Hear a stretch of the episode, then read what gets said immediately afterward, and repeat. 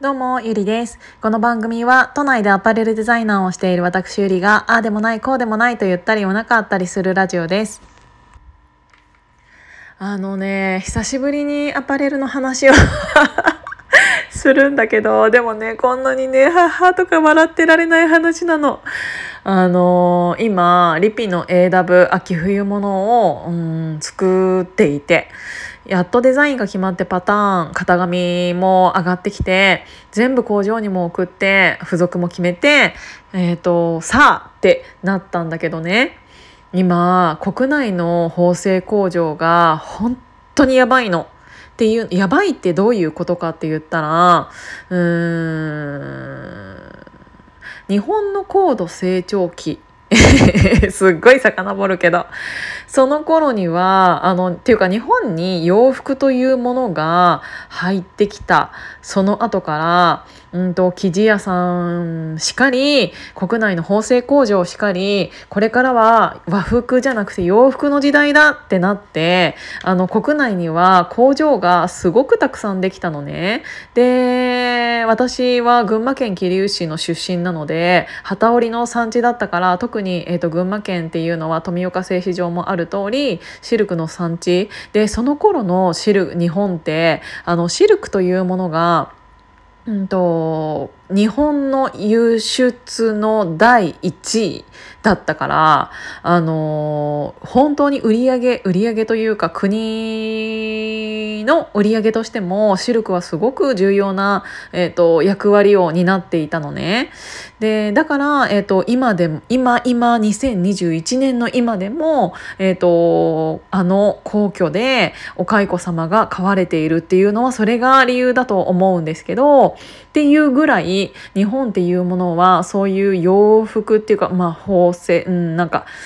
栄えていたアパレル業が栄えていたにもかかわらず、えーと、1990何年とか、まあ、2000年、まあ、1990年代かな？に、えーと、いろいろ結構なんかアパレルの中では日本のマックスみたいなものを迎えてしまってで2000年に入ったらもうファストファッションの時代になり、えーとどんどん安く作れるものっていうのが主流になってしまったがために国内製品はうーんほとんど作らず全部中国に振り替えた。その結果日本のうん縫製工場っていうものはどんどんどんどん潰れていったあの中国に仕事を取られてなんなら日本の技術員が中国に渡って、えーと、縫製をチェックしたり教えたりっていうので日本が中国をそうやって育てたんだよね。で今や、うんと、中国の方が、うん、縫製技術もかなり上になってきてでその間日本の工場っていうのは何て言うんだろうななんか本当に工場さんにもよるんですけど結構怠慢っていうかまあうん、すごい天狗になってる工場さんっていうのもいらいて本当にねうんに日本の工場だから縫製がいいって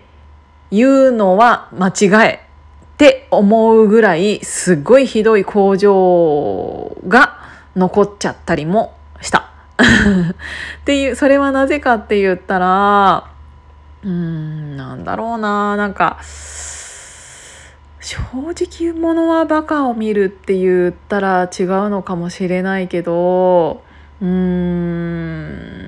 やっぱり量を作るためにっていうか今まではあの小ロットで、えーと、生産をガンガンガンガン回していくっていうのがやっぱり日本の良さだったんだけどあのどんどんどんどん、うんと、縫製工場が潰れていってしまう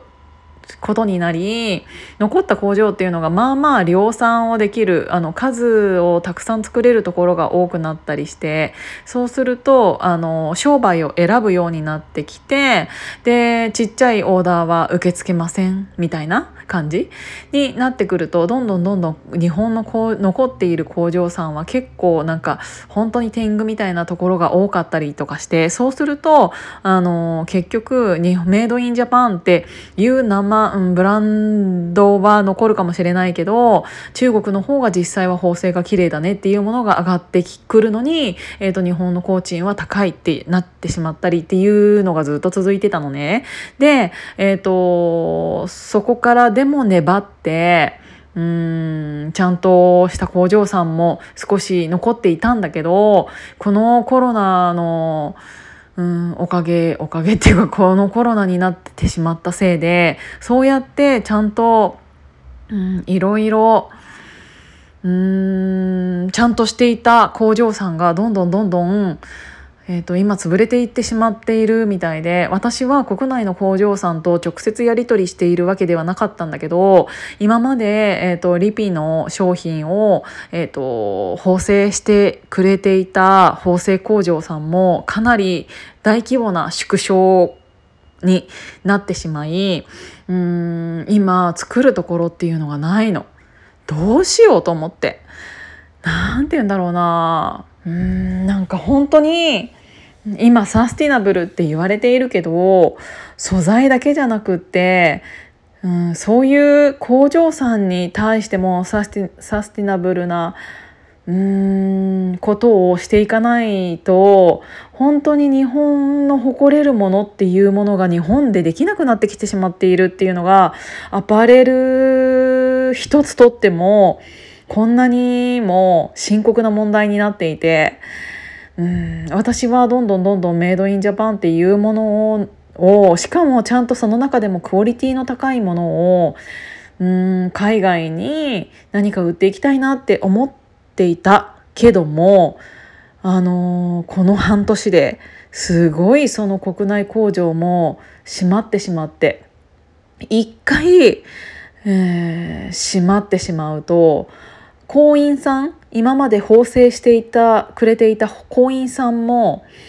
うーんいなくなってしまうしで毎日縫製しているから上手なんだよ。あの久しぶりにさ縫製あのミシンを踏んだりしてもさ絶対上手なわけないじゃん。毎日ミシンを踏んでいるから上手なわけ。ちゃんとそこのうん例えばそれで一回工場が閉まってしまいました。またじゃあ、えーと、経済がうんこれから良くなりますってなったとしてもじゃあその人たちをもう一回集めて会社ができますかって言ったらそんな簡単なものではないよね。一回失われてしまったものっていうのはだってうんもう何十年って築き上げてきたこのその会社を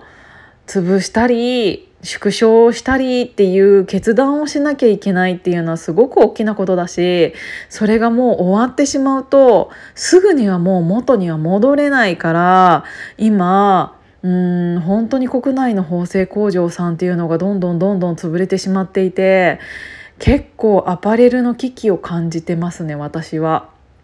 で残っているところっていうのがメイドインジャパンという名前を、うん、歌うのが